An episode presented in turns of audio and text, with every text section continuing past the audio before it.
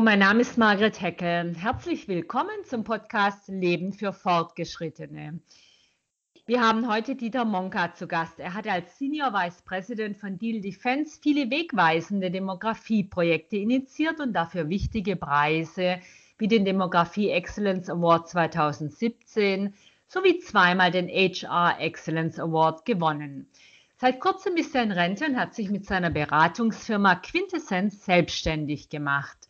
Herzlich willkommen hier beim Leben für Fortgeschrittene. Sie haben sich als Personalverantwortlicher jahrzehntelang innovative Programme für damals 2700 Mitarbeitende entwickelt, viele davon auch für die zweite Lebenshälfte. Wie war Ihr eigener Übergang ins nachberufliche Leben? Ja, liebe Frau Hegel, vielen Dank für die nette Einführung. Äh, das Ende des Arbeitslebens und der Wechsel in den nachberuflichen Lebensabschnitt kommen ja nicht überraschend. Äh, man bereitet sich viele Jahre gedanklich auf das Thema vor und irgendwann ist es dann soweit. Beruflich habe ich meinen Nachfolger mit ausgewählt und die letzten Monate meiner aktiven Zeit gezielt auf die neue Aufgabe vorbereitet. Genieße ich jetzt vor allen Dingen mehr gemeinsame Zeit mit meiner Frau. Herr Monka, wir reden im Podcast ja nicht von Älteren, sondern von Fortgeschrittenen. Ja. Was bringen Fortgeschrittene im Arbeitsprozess mit, was Jüngere nicht haben? Gut, die Fortgeschrittenen haben natürlich als wichtigste Eigenschaft langjährige Lebens- und Berufserfahrung in den unterschiedlichsten positiven, aber ja natürlich auch schwierigen Situationen. Wenn es ihnen gelingt, diese Erfahrungen an die sich ändernden Rahmenbedingungen wie Digitalisierung anzupassen, ist das für jedes Unternehmen ein äußerst wertvoller Vorteil. Und was können Unternehmen tun, um diesen Prozess zu fördern? Gut, es geht sicherlich äh, darum, in den begleitenden Maßnahmen für eben die Fortgeschrittenen äh, Dinge zu tun, die ihnen helfen, das gerne zu tun. Da gibt es, wie wir wissen, medizinische, psychologische oder andere Grundlagen, wie man das tun kann. Ich habe das im Unternehmen mit einem Projekt, das nannten wir Perspektive 58 Plus eingeführt, wo wir einen ganzen Tag sehr intensiv als Workshop mit den Fortgeschrittenen über die weiteren letzten Berufsjahre äh, nachgedacht und miteinander gesprochen haben und dort insbesondere über Dinge wie Wertschätzung und intrinsische Motivation ein, ein sehr persönliches Konzept erarbeitet haben, wie jeder für sich seine berufliche Lebensleistung dann positiv weiterentwickeln kann. Mhm. Können Sie da uns noch ein bisschen von erzählen, von diesem Konzept? Das klingt sehr interessant. Ja, äh, das 58 war, weil wir früher schon mit den Fortgeschrittenen äh, zu dieser Gelegenheit immer mal gesprochen haben, wie sie denn ihren beruflichen Werdegang weiterplanen. Der eine will schon früh aufhören, der hat geerbt, der will, braucht kein Geld mehr, der andere hat seine Kinder und will die bis äh, zum letzten Tag im Studium behalten und braucht dafür eben auch Geld. Also die persönliche Planung, wie lange will ich eigentlich arbeiten? Und das eben jetzt intensiv zu tun mit der Frage, wie konkret will ich mein persönliches Berufsbild in den letzten Jahren dann auch noch prägen. Ich will meine berufliche Lebensleistung, ich habe ja viele, viele Jahre verbracht, will ich ja weitergeben. Äh, und jemanden darauf vorzubereiten, ihm Tools mit an die Hand zu geben, auch, dass er sich selber ein Zielbild mal erarbeitet, wie sollen dann noch sieben Jahre Berufsleben aussehen, das machen wir an so einem Tag und Wertschätzung steht bei diesem äh, Workshop ganz, ganz äh, im Mittelpunkt der ganzen Überlegungen. Mhm.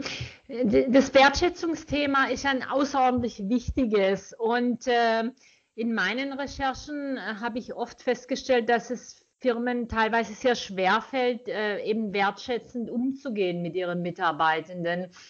Wenn Sie jetzt ähm, neu in eine Firma kommen und Sie beraten mit Quintessenz ja auch Mittelständler dabei, Unternehmen demografiefest zu machen, wie gehen Sie dieses Thema Wertschätzung an?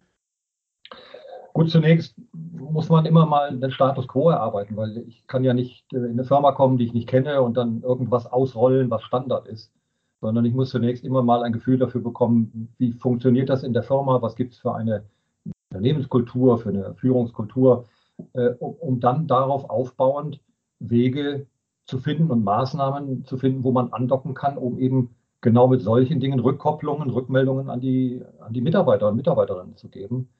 Äh, manchmal passiert ja durchaus etwas, manchmal ist es den Firmen nicht bewusst, aber es eben in diese Bewusstseinsschiene auch zu bringen, dass das Thema Wertschätzung auch regelmäßig, nicht nur alle zehn Jahre, äh, ein ganz wichtiger Faktor ist. Warum ist denn Wertschätzung für Ältere noch wichtiger wie für Jüngere oder stimmt das gar nicht? Ach, ich denke, es ist im Grundsatz für alle in irgendeiner Form gleich, natürlich sehr individuell. Der eine braucht es mehr, der andere weniger. Äh, ich glaube, in den letzten Jahren äh, gab es einfach auch Trends, dass sich viele Unternehmen auf die Jungen konzipiert haben. Stichwort Generation Y und alles, was an Hype drumherum war. Und vielleicht die älteren, erfahrenen Mitarbeiter ein, ein bisschen in den Hintergrund getreten sind und vergessen haben.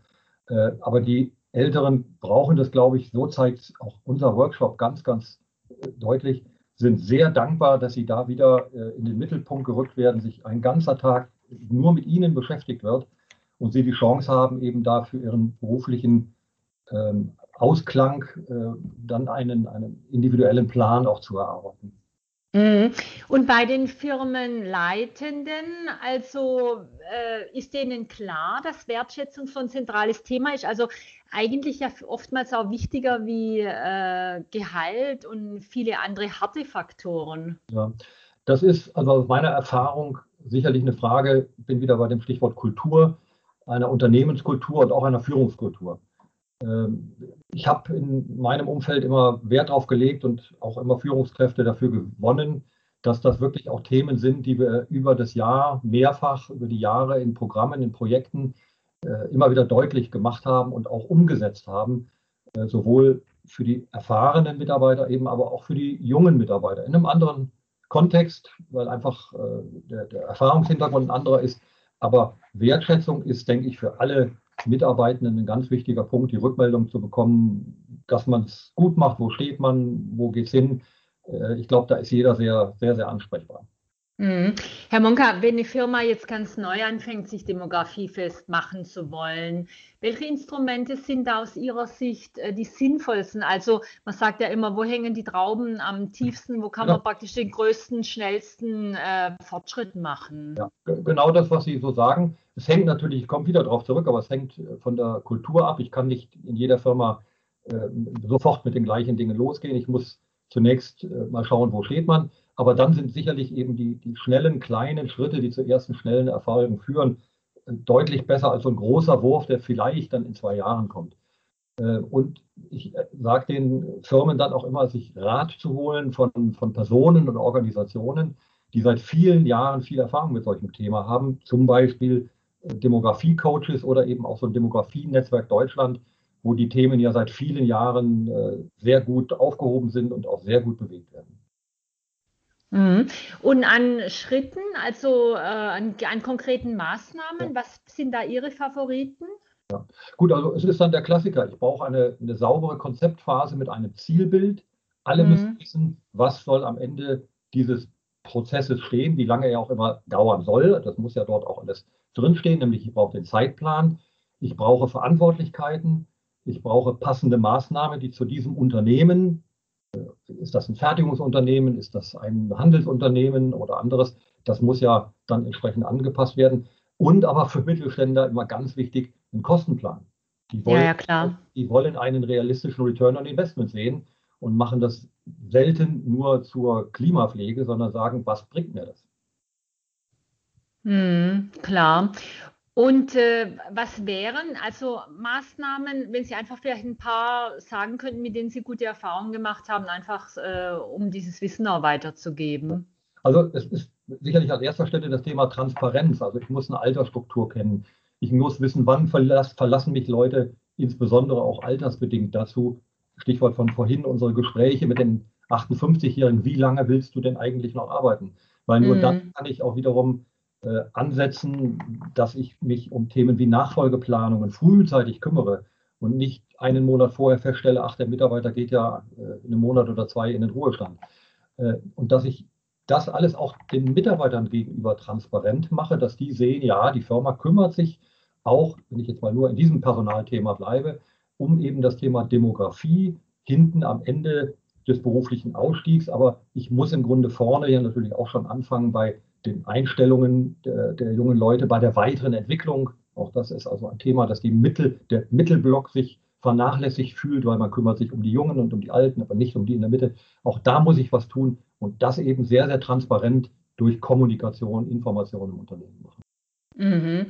Und äh, müssen die Unternehmen dazu auch Mitarbeiter praktisch abstellen oder äh, würden Sie sagen, naja, das kann man mit einem Coach machen und dann äh, läuft es irgendwie schon? Also das ist sicherlich eine Frage des, des, einzelnen Umfeldes wieder. Ein erfahrener Coach, der sich mit so Themen äh, auskennt, ist sicherlich gerade in der Initiativphase hilfreich und wichtig, weil er die Themen kennt, er weiß, wo er hingreifen muss und was er empfehlen kann. Das geht dann aber im späteren Verlauf sicher auch mit hausinternen Mitteln. Wir haben das bei uns äh, auch da nach anfänglichen äh, Diskussionen mit externen dann alles intern in den Personalabteilungen gemacht. Das war eines meiner Hobbys, will ich nicht sagen, aber eben meine, meiner Kernthemen, mich äh, seit jetzt über zehn Jahren dann um das Demografiethema gekümmert zu haben. Und wenn Sie Konsequenz oder wenn Sie auch, auch, kontinuierlich dann an solchen Themen dran sind, dann stolpern Sie über so viele äh, Handlungsfelder, äh, dass es riesen Spaß macht, daran wirklich weiterzuarbeiten. Weil man halt auch den Erfolg sieht und ja, äh, genau. sieht, dass alle gut mitmachen. Ich würde jetzt ganz gerne noch vielleicht zwei, drei Einzelmaßnahmen mit Ihnen durchgehen, mhm. einfach weil Sie so viel Erfahrung haben, wir davon profitieren können. Ja. Also gemischte Teams, also dass junge und alte, ältere zusammenarbeiten. Wie, wie sind da Ihre Erfahrungen, Herr Monka? Die sind nicht so wirklich stark. Wir haben das mhm. im Einzelfall da mal gemacht, wo es passt. Das sind sicherlich ähm, gerade auch im, im, administrativen Bereich ähm, sind das Maßnahmen, da müssen aber auch die Personen miteinander wollen. Also da das rein, ich sag mal, zwangsmäßig zu machen nach dem Motto, alle machen jetzt gemischte Teams, wird nicht funktionieren, sondern da, wo ich auch Ältere habe, die wirklich sehr gerne und gut ihr Wissen auch weitergeben und nicht blockieren, äh, da ist das sicherlich ein ganz hilfreiches Instrument, dann wiederum mit jemandem Jungen, äh, der dann auch aufnahmewillig ist und nicht sagt, hey, ich kann alles besser, weil ich war auf der Hochschule und ähnliches mehr. Also da müssen auch die Personen miteinander harmonieren. Mm. Dann ist das ein gutes Instrument.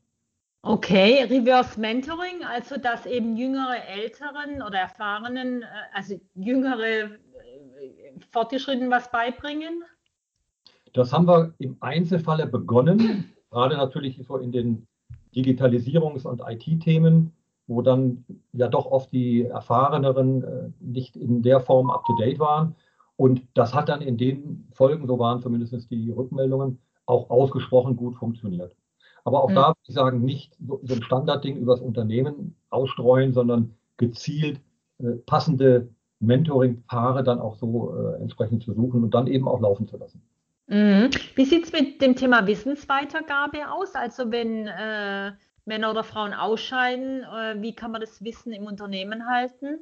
Gut, das haben wir sehr intensiv gemacht mit äh, eben auch einem eigenen Projekt, das wir vor mittlerweile auch acht, neun Jahren losgetreten haben, wo es konkret um diese Wissensweitergabe ging. Äh, wir haben dann sogenannte Schlüsselpositionen definiert, die also strategisch ganz wichtig fürs Unternehmen sind und äh, das Know-how der Mitarbeiter und Mitarbeiterinnen dann in einem sehr strukturierten Prozess übergeben. Ähm, das hat zum Teil bis ein Dreivierteljahr oder Jahr gedauert. Das waren äh, Meetings zwischen dem Ausscheidenden und dem Neuen, zum Teil mit Vorgesetzten, zum Teil mit HR dabei, zum Teil mit Videoaufnahmen, um einfach auch äh, solche Gespräche über spezifisches Fachwissen dann zu erhalten, sodass sich der neue Stelleninhaber dann äh, ein Jahr später oder ähnlich das dann nochmal rausziehen kann und sagen, was hat der mir damals gesagt? Das war natürlich ein Thema bei uns in einem Know-how-Unternehmen, ähm, wo wirklich Ingenieure über Jahrzehnte Wissen anhäufen, was ich in keinem Lehrbuch nachlesen kann oder auf keiner Diskette irgendwo verschwinden lassen kann. Da guckt nämlich kein Mensch mehr drauf. Mm, okay, war, also ein sehr wichtiges Thema. Ja, mm. Das war bei uns im, im Jahr mit vielleicht steigender Tendenz jetzt in den letzten Jahren 20 bis 25 dieser Know-how-Transfers mit diesem sehr, sehr hohen Aufwand. Mm, wunderbar. Herr Monka, wie sehen Sie denn persönlich den demografischen Wandel? Weil in Deutschland wird ja nicht so wirklich viel davon gesprochen, obwohl diese 20er Jahre, in denen wir momentan leben, ja wirklich enormes passieren wird, also eine richtige Umwälzung. Äh, was muss sich ändern aus Ihrer Sicht? Worauf müssen wir als Gesellschaft auch achten? Gut, ich meine, der demografische Wandel ist eine Riesenherausforderung, das merken wir ja seit Jahren, ist aber eben auch für die Unternehmen, denke ich, eine Riesenchance. Ähm, das müssen die Unternehmen halt auch verstehen oder erkennen. Dazu ist, meine ich, HR ein wesentlicher Funktionsfaktor, äh, der das Thema dort immer wieder positioniert. Es muss über die Arbeitgeberverbände, die ja dort auch immer wieder den Finger heben und den Unternehmen auch Hilfestellungen geben, äh, sowas zu tun. Aber es gilt letztendlich darum, diese Herausforderung auch frühzeitig systematisch anzugehen. Äh, denn wenn ich es heute nicht tue, dann laufe ich nachher immer wieder den Themen hinterher. Und äh, wenn man das in dieser Form, so haben wir es zumindest getan und erlebt, äh, dann auch tut, dann nimmt man dem Unternehmen schon den Schrecken und letztendlich zeichnet man damit Chancen auf, wie das Unternehmen sich äh, erfolgreich dann auch weiterentwickeln kann. Mhm. Jetzt haben Sie schon die Unternehmen angesprochen. Was erwarten Sie denn von der Politik, egal ob auf lokaler oder Bundesebene, beziehungsweise erwarten Sie überhaupt was in dem Themenbereich? Also ich denke so allgemein zum Thema Demografie, ich glaube gar nicht, dass die Politik sich da so tummelt. Aber wenn man mal sehr anverwandte Themenbereiche denkt, mal in der Rentenpolitik, äh, mal als Beispiel aufgreife, wenn ich mir anschaue, was da in den letzten Jahren nicht passiert ist eigentlich, bei den, trotz ja den bekannten Demografieparametern, wie also da auch ein Stück äh, Zukunft der Altersversorgung aufs Spiel gesetzt wird. Das finde ich schon ein Trauerspiel und ich hoffe, dass jetzt nach der Bundestagswahl mit dann eben wie auch immer einem neuen, äh, einer neuen Regierung solche Themen dann auch wirklich äh, mal angebracht werden, damit man dort äh, belastbare äh, Systeme auch in der Zukunft hat, die letztendlich ein Stück weit dann auch auf, äh, auf so ein Demografiethema zurückschlagen. Also Sie spielen ja wahrscheinlich auch auf die Flexibilität äh, an und, oder die Flexibilisierung des Renteneintrittes. Ähm, da noch, doch noch mal eine Frage zurück ins Unternehmen und zu Ihren Erfahrungen mit äh, Mitarbeitern und Mitarbeiterinnen, die sich eben überlegen, äh, wie und wann sie ausscheiden, ja. äh, diese 58er-Programme. Was ist da Ihre Erfahrung? Also äh, nehmen, also nehmen die diese Idee der Flexibilisierung des Renteneintritts gerne an oder sagen die, nee, die Zahl 65, 66, 67 ist uns eigentlich viel lieber, das ist einfach, da gehen alle, da gehe ich auch? Nee, also unsere Erfahrungen sind, dass da auch viele Mitarbeiter eine Gelegenheit genutzt haben, Stichwort 63er, Rente mit 63, mm. das Thema äh, dann auch für sich persönlich umgesetzt haben. Ansonsten sind wir oder waren wir, da war Steel Defense ein, ein oder auch Deal als Konzern, halt ein Familienunternehmen. Äh, und viele, viele Mitarbeiter sind jenseits der 60, sind jenseits der 63. Also wir schicken nicht alle mit 55 in den Ruhestand. Und da sind dann auch der eine oder andere bei, und auch das haben wir umgesetzt, die dann länger als 65 oder 66 jetzt gearbeitet haben, weil einfach auf äh, der Bedarfsebene äh, man das Wissen von einzelnen Leuten noch gebraucht hat, weil man eben nicht Wissen übergeben konnte oder Nachfolger aufbauen konnte. Aber die, die Flexibilität ist schon etwas, was zumindest bei uns im Umfeld äh, schon dankbar angenommen wird. Mhm. Als Unternehmen will ich halt wissen, wann. Also ich möchte nicht dann überrascht werden äh, in kurzen Zeiträumen vorher, sondern dafür muss ich einfach die Transparenz auch mit dem Mitarbeiter gemeinsam erarbeiten, wann er denn wirklich das Unternehmen verlassen möchte. Mhm. Hatten Sie denn auch Mitarbeitende, die dann irgendwann mal kamen und sagten, ich würde gern wieder einsteigen, die vielleicht eine Weile draußen waren in Rente und die sagten, oh nee, das ist mir eigentlich irgendwie zu langweilig oder ähm, da gibt es zu wenig Herausforderungen, kann ich wieder ja, einsteigen also in irgendeiner Form? Absolute Einzelfälle, äh, die wir aber dann auch nicht umgesetzt haben, weil wenn dann ein Mitarbeiter das Unternehmen verlässt, äh, mhm. regelt man im Grunde alles so, dass es ohne ihn weitergeht Mhm. Egal auf welcher Ebene, ob das jetzt eine reine Fachthematik ist oder auch eine Führungsthematik ist, äh, das haben wir nicht wieder gemacht. Also gerne mhm. mit echten Zeit, Teilzeitprogrammen. Also ich war beispielsweise auch das letzte gute halbe Jahr in, in Teilzeit ähm, und habe dann nochmal meinen Nachfolger mit äh, auf den Weg gebracht, habe noch ein, zwei Projekte zu Ende gebracht. Das geht dann schon noch, aber äh, dann hinterher nochmal wieder jemand reinholen, ist ein Thema, was, glaube ich, nicht wirklich funktioniert. Mm, was nicht wirklich funktioniert. Wunderbar. Ja, total spannend und vor allem natürlich auch ein interessantes Betätigungsfeld für Sie jetzt, weil es gibt ja doch wirklich sehr viele kleinere und mittlere Unternehmen, ja. die gerade anfangen, erst sich mit dem Thema zu beschäftigen. Leider ja, äh, dass da dass viele den, den Druck nicht erkannt haben. Ich habe zwar in der auch meiner aktiven Zeit schon viel über den Arbeitgeberverband in anderen Firmen äh, solche Diskussionen immer wieder gesucht und äh, auch Empfehlungen ausgesprochen. Aber es gibt sicher immer noch viele eher kleinere Mittelständler, die sich noch nicht wirklich dem Thema äh, intensiv genähert haben. Mm, wunderbar. Dann jederzeit können Sie sich an Sie wenden mit Ihrer neuen Firma Quintessenz. Wir werden die natürlich verlinken in den Show Notes. Vielen herzlichen Dank für diese interessanten Einsichten in ein wirklich dringendes und auch wichtiges Thema. Wie immer möchte ich auch Ihnen zum Schluss äh, meine drei Fragen stellen und äh, wir fangen mit der netten Fee und dem Zauberstab an. Wenn sie Ihnen einen Wunsch gewähren würde, was wäre es denn, was Sie ändern würden oder abschaffen oder neu einführen? Was wäre Ihr Wunsch? Dann bleibe ich gerade bei dem Thema. Also Demografiemanagement muss ein Baustein werden für die Führungskräfteentwicklung, weil ich denke, dass wir gerade die Führungskräfte als aktive Partner in so einem Thema brauchen. Natürlich müssen sie sich ums Geschäft kümmern und vieles mehr. Aber wenn man das schafft, die Führungskräfte in so ein strategisch wichtiges HR-Thema mit einzubinden, dann ist mir um so ein Unternehmen und den demografischen Wandel nicht bange. Prima. Herr Monka, was bedeutet Leben für Fortgeschrittene für Sie? Drei Stichworte. Neue Ziele, neue Prioritäten und was ganz wichtig ist, selbstbestimmt. Wunderbar, das klingt super. Jetzt soll unser Podcast den Zuhörern und Zuhörerinnen ja ihre Dosis Zuversicht liefern. Was können Sie in dieser Hinsicht empfehlen? Also nach vielen, vielen Berufsjahren eine positive Lebenseinstellung, das Vertrauen in, in Menschen und die Haltung, dass es für jedes Problem eine Lösung gibt. Mm, wunderbar, das, das nehmen wir sehr gerne mit. Lösungsorientierung, Kompromissbereitschaft und, und Klarheit und Konsequenz in der Umsetzung, das sind bei allen Projekten meine Handlungsprämissen gewesen und eben auch nach wie vor. Gut, ausgezeichnet. Ganz herzlichen Dank für dieses Gespräch.